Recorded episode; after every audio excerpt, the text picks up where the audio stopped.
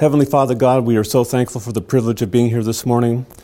We are so thankful that you are here in our presence, that you are working powerfully on each one of our hearts and minds right now, that you will communicate what you want to teach us, and that you will help us to assimilate that, that knowledge in both of our hearts and our minds. Father, thank you so much for the powerful work that you are doing. We pray for these things. We thank you for them in Jesus' name. Amen. Jesus, in his powerful message to Laodicea, in other words, you and me, told about a special end time self deception. A deception where we would, as Christians, believe that we were well off spiritually, that we were rich and in need of nothing, and did not realize how bad off we truly were wretched and miserable and poor and blind and naked. But you know, this is not just a common end time problem. Take, for example, Peter.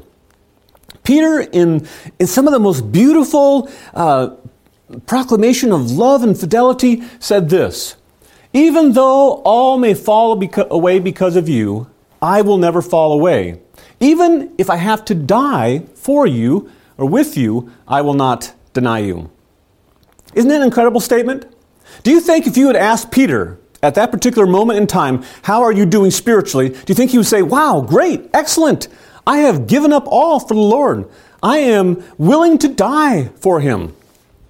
And yet, just a few hours later, Peter denied that he even knew the man.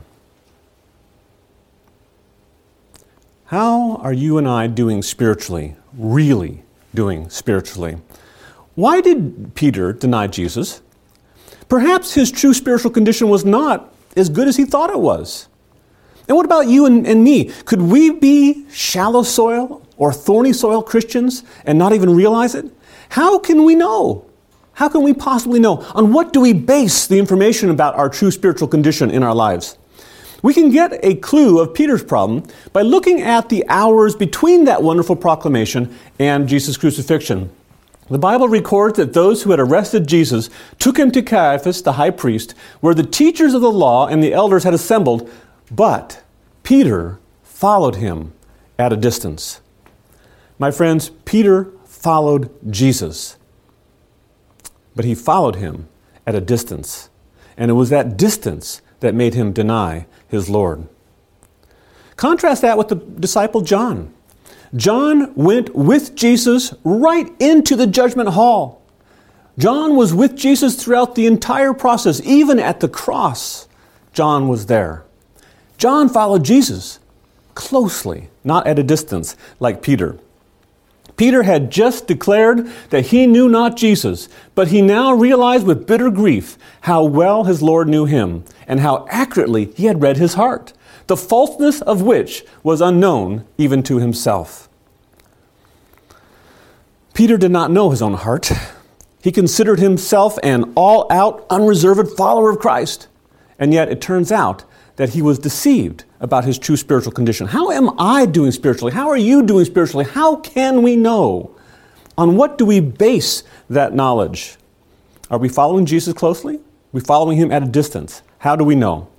Peter's following at a distance problem is a common problem. In fact, Jesus told a parable about four types of soil, which represent four types of people in this world. Everybody in this world falls into one of these four categories. The one is the path, the hard path. These are the people that don't care about God at all. Hardened hearts, uh, don't even claim to follow Jesus. Then there is the rocky soil Christian. They joyfully let God into their hearts.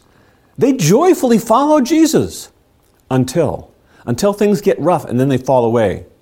And then there is the thorny soil type of person. They gladly, joyfully let Jesus into their hearts, but they also let other things into their heart that eventually crowds Jesus out. And then, of course, there's the fourth soil. They follow Jesus, period. End of story. Which type of person are you and I? Are we like Peter? Who follow Jesus until things get hard? Are we um, the, the type of Christian where we let Jesus in, but we also let worldliness in, and that worldliness crowds Jesus out? Or are we the type of person like John who follows Jesus, period, no matter what? But it gets even scarier than this. Jesus said, Enter through the narrow gate, for the gate is wide and the way is broad that leads to destruction, and there are many who enter through it. For the gate is small and the way is narrow that leads to life, and there are few who find it. Do you, like me, find those words to be scary? A little bit frightening, aren't they? Jesus is saying that there are few who find it. How can that be? But that's not as scary as it gets. in some ways, it actually gets worse. There was a time when Jesus was preaching in Galilee, and this man came up to him, and the man said to Jesus, Lord, are there just a few who are being saved? What kind of question is that? Why? What do you think Jesus was talking about at that particular moment in time when this man came up to him afterwards and says, Wow, Lord, really? Are there just a few who are going to be saved? And you would think that at this point Jesus would say some comforting words. Jesus would encourage him and say, Don't worry about it too much, just do this or, you know, but Jesus didn't do that. And in fact, Jesus said some of the most frightening words in all of Scripture. He said, Strive to enter through the narrow door, for many, I tell you, will seek to enter and will not be able to. Now, this is frightening to me because these are not hard hearted Christian or hard hearted people that don't care about Christ. These are people who seek to enter and are not able to enter. For some reason, they're not able to get in. Many, Christ says, will seek to enter and not be able to get in. They fail. And my friends, it's important for you, to un- you and I to understand why they fail and how we can avoid that failure. These are all scary words that we've looked at, but, but perhaps the most frightening of them all are found in Matthew 7 when Jesus says this Many will say to me on that day, Lord, Lord, did we not prophesy in your name? And in your name drive out demons and perform many miracles?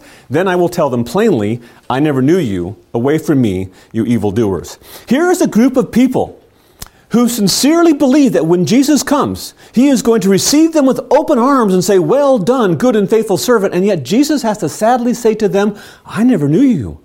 Away from me, you evildoers. Isn't that scary?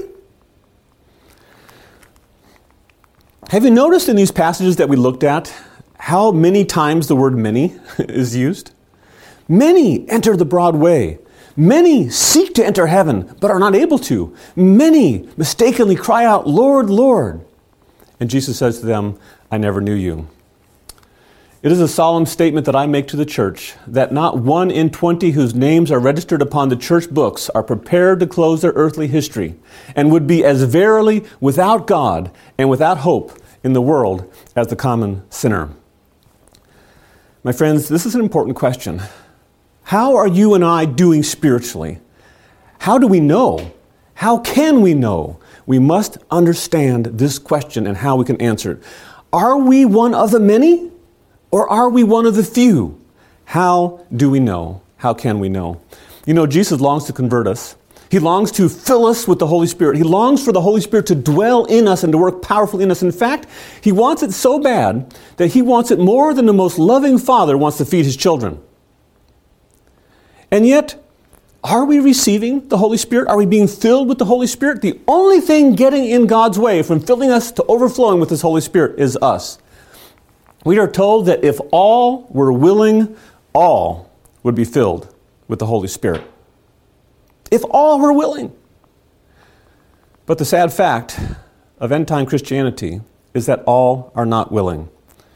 All are not willing to do whatever it takes to let the Holy Spirit empty us of ourself so that He can fill us to overflowing with his, Himself. The new birth, we are told, is a rare experience in this age of the world. This is the reason why there are so many perplexities. Where? In the churches, many, so many who assume the name of Christ are unsanctified and unholy. They have been baptized, but they were buried alive. Self did not die, and therefore they did not rise to newness of life in Christ.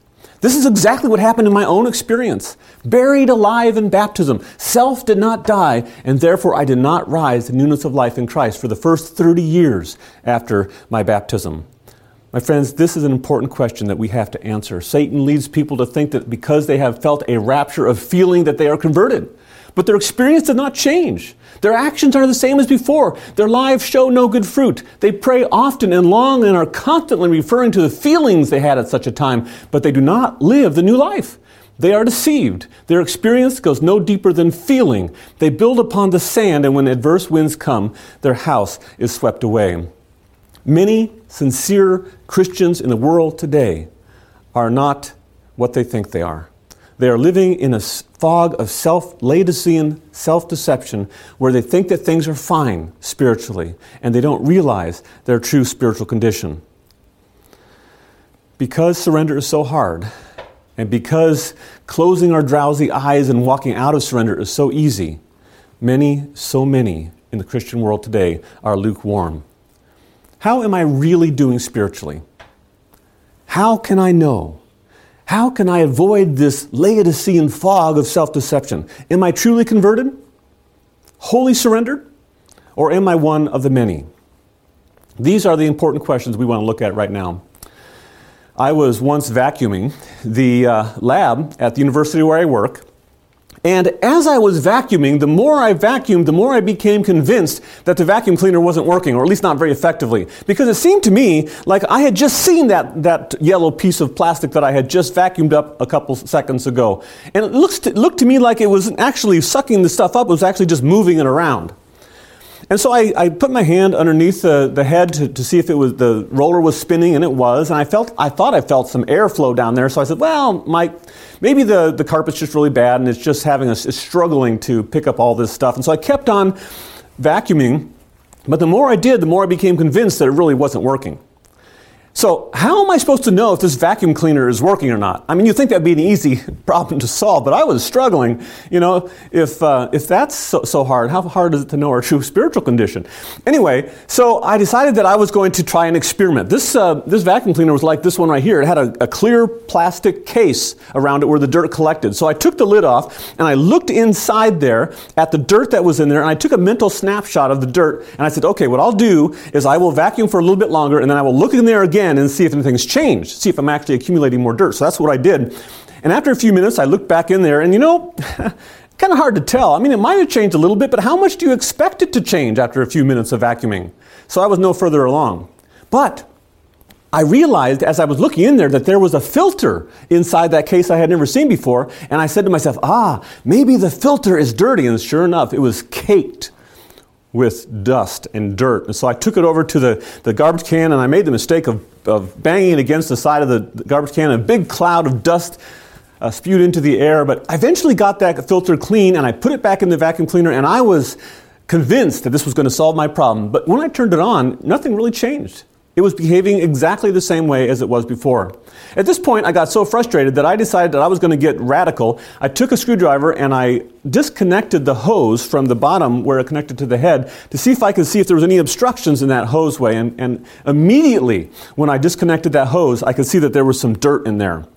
And in fact, I tried to pull it out, but I wasn't able to get it all out. So I, I, took a wire and I bent the tip and I pushed it in there and I pulled a big, huge clog of dirt out of that, uh, that head where it was connected to the hose there. And then when I turned the vacuum cleaner back on, put it all together and turned it back on, something really amazing happened. The dirt inside of that clear plastic case began to twirl and swirl like a tornado inside there all of a sudden now, for the first time, I could be confident this thing was really working. You know, I had no idea that it was supposed to twirl like that. I had never used this vacuum cleaner before, so I didn't know what to look for. I did not recognize the signs of whether it was working. Now, if I use that vacuum cleaner and it's not swirling like a tornado in there, I know something's wrong right away. Instantly, I can tell you if that vacuum cleaner is working or not. If I had just known what it looked like when it was working, I could have recognized that it wasn't working. And it's that way in the Christian life as well. You know, there are signs on the broad road, and there are signs on the narrow way. And if you and I can learn to recognize those signs, we can know which road we're on. And it's important for us to recognize these signs and know what they are. The Bible says, Test yourselves to see if you are in the faith. Examine yourselves. Or do you not recognize this about yourselves that Jesus Christ is in you? Unless, indeed, you fail the test. So, we have to be uh, able to recognize these signs, and we have to recognize that not all signs are true signs. The devil has his counterfeit signs, false signs. And so, what we're going to do very quickly here is we're going to look at both some false signs and some true ones. The first false sign is zeal for God. My friends, anybody can be zealous about a cause, whether they're Holy Spirit inspired or not. You realize that, right? Take the uh, Apostle Paul before he was converted. He was zealously persecuting God's people for God's sake. So, zeal is not a very good sign of our true spiritual condition. I'd like to read to you a statement that was found in the luggage of an airline passenger who had died in an air crash. This is what it said Purify your soul from all unclean things. Completely forget something called this world or this life. The time for play is over and the serious time is upon us. How much time have we wasted in our lives? Shouldn't we take advantage of these last hours to offer good deeds and obedience? God is all we need. He is the best to rely upon, and action for the sake of God is better than all what is in this world. If God gives you victory, no one can beat you. And if He betrays you, who can give you the victory without Him? So the faithful put their trust in God. Isn't that an incredible statement? Wow, this guy has some incredible zeal. This was written by Muhammad Atta, and this was found in his terrorist training guide when he and his cohorts drove the, those airplanes into the World Trade Center in 2001. My friends, this guy had a zeal for God and an incredible, beautiful way of expressing that zeal. But did that mean that he was converted? Does that mean that he was spirit led? No, it doesn't. So that's false sign number one. Zeal for God is not necessarily a sign of our true spiritual condition. The second false sign is feelings. Many profess to love Jesus who shed tears as they read the story of the cross, and yet they hated those who loved his appearing and shut them out of the churches. This is Ellen White's personal experience. She experienced these people that were, were seemed to be very good Christians who were emotionally involved in Jesus, and yet they hated Jesus' people, Christ's people on this earth and shut them out of the churches. Emotions are powerful. Emotions can make us think things are true that aren't true. Emotions are not for the purpose of determining our true spiritual condition. We cannot trust our feelings. They have a place, they have a purpose, but it's not as a sign of our true spiritual condition. Many look for a special change to take place in their feelings. This they term conversion. Over this error, thousands have stumbled to ruin, not understanding the expression, you must be born again. So, my friends, zeal is not a good sign of our true condition, and feelings are not good indicators of our true spiritual condition. So, those are some of the false signs. Let's look now at the true signs. And I'd like to share with you um, a, a, wonderful statement from the pen of inspiration where she t- tells us a, a true sign that we can really rely upon. Here it is. Many profess to be on the Lord's side, but they are not. Okay, we've been there so far, yes? By what means shall we determine whose side we are on? That's exactly the question we are asking. Wow, this is great. What's next? What's the next sentence? Aren't you anxious to see what this is going to say? Who has the heart? Who has the heart? With whom are our thoughts? Upon whom do we love to converse? Who has our warmest affections and our best energies? If we are on the Lord's side, our thoughts are with Him, and our sweetest thoughts are of Him. We have no friendship with the world. We have consecrated all that we have and are to Him. We long to bear His image, breathe His Spirit, do His will, and please Him in all things. Who has the heart? Who has the heart? That is the key to answering this question How am I really doing spiritually? Am I converted? Who do I enjoy being with? Whom do I, with whom do I prioritize my time? About whom does my daily life revolve? Who gets my best time and my best energies? And if you want to have a good practical indicator of who has your heart, look at your free time. What do you do with your free time? Do you spend it with Jesus? So now we have another question right? If, if who has my heart is a true sign of my condition, my spiritual condition, now we have another question. Who really has my heart, right? Because, of course, the Bible tells us the heart is more deceitful than all else and is desperately sick. Who can understand it? How can we avoid being these Lord, Lord Christians who believe that Jesus has our heart? How can we be uh, like, uh, not be like Peter who says, Lord, I will be willing to die with you? Who has our heart? How can we know?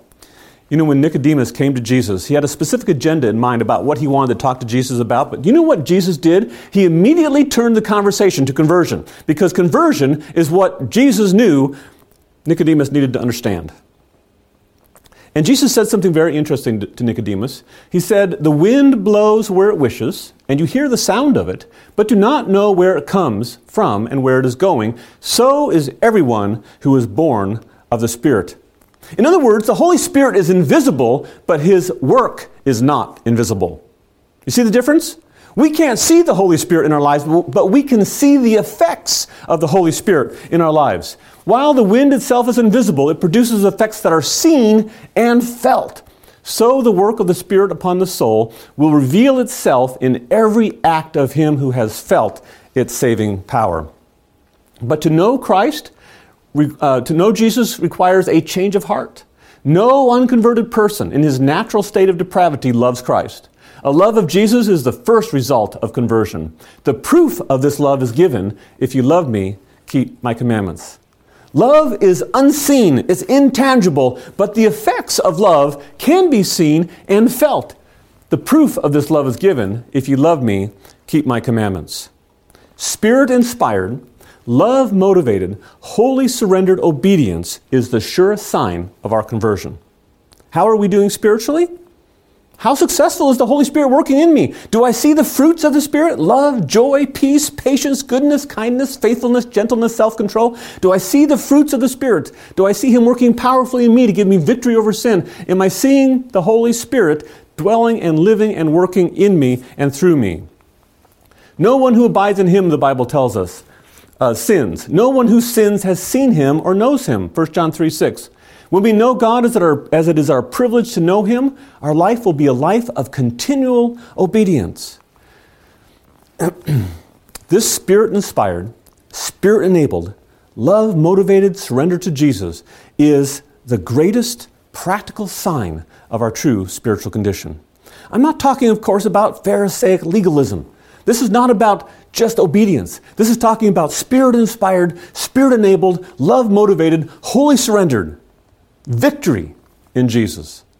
This is the sign of our true spiritual condition. The Bible says,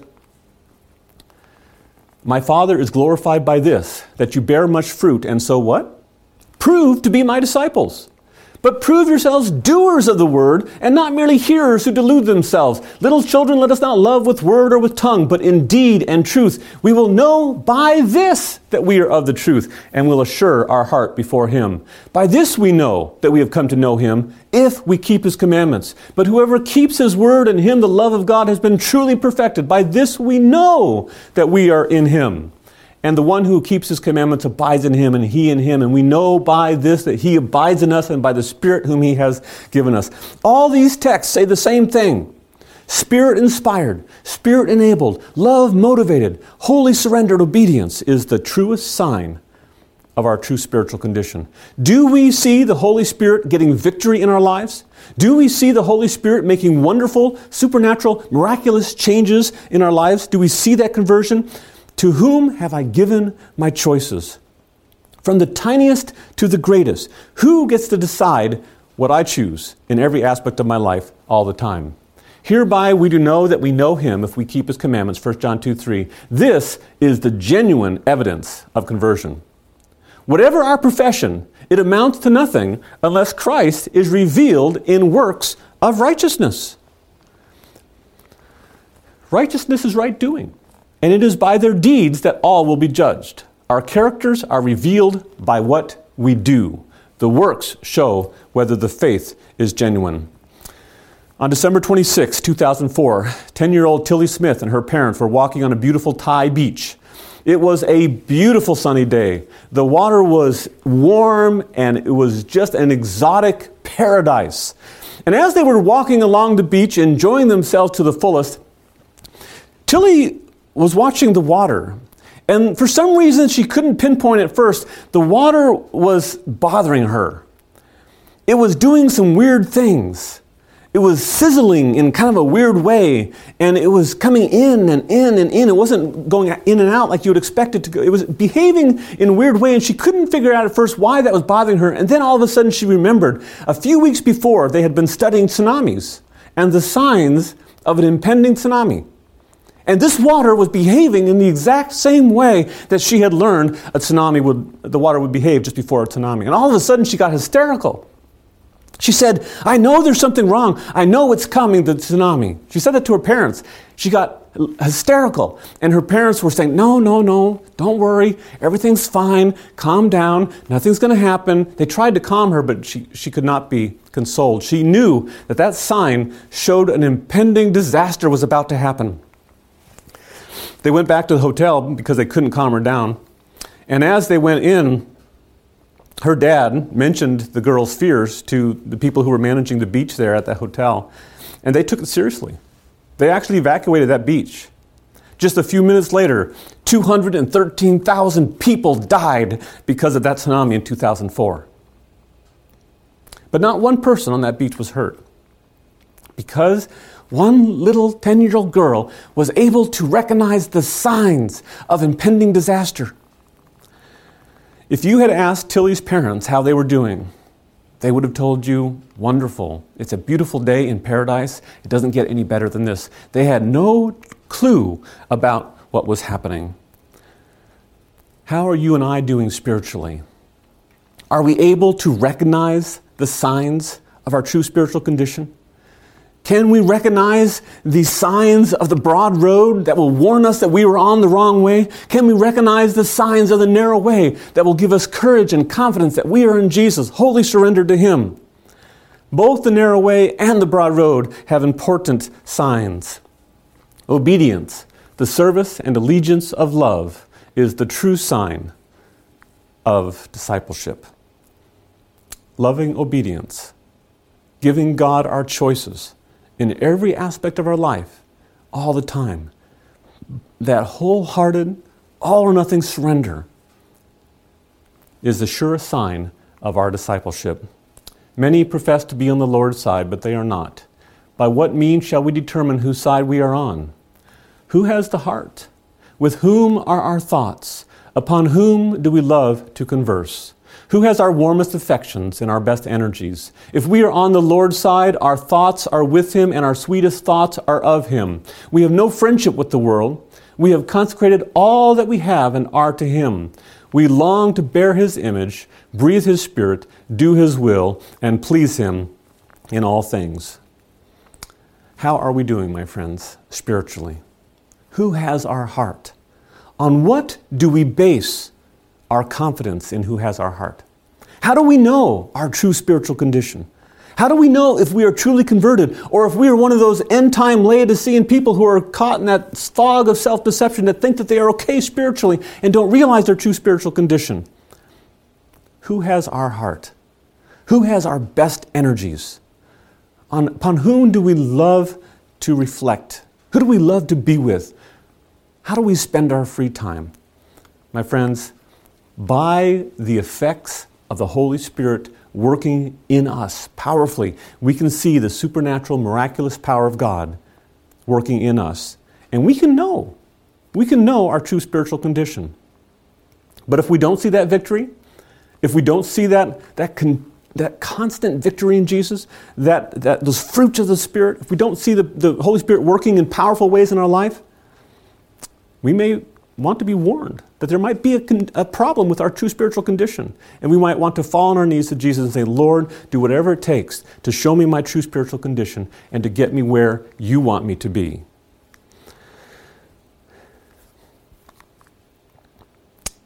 This is an important question we've been looking at this morning.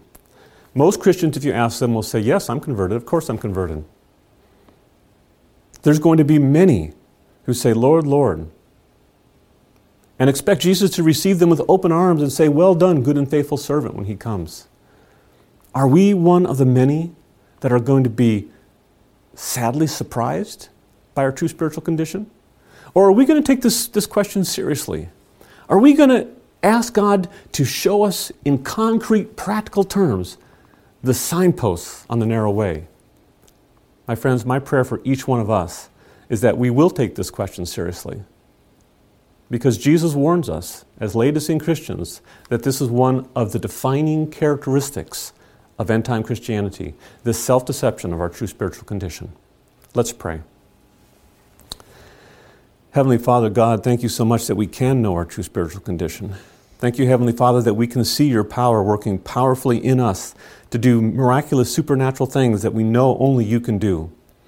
Heavenly Father, we pray for victory over sin. We pray for uh, joy in you. We pray that you will have our heart, that you will have our best energies. Heavenly Father, we thank you that we can come to you and let you be Almighty God in us. We thank you for the privilege of surrender. We pray that we will get out of your way in every detail and let you be Almighty God in and through us. This is our prayer in Jesus' name. Amen.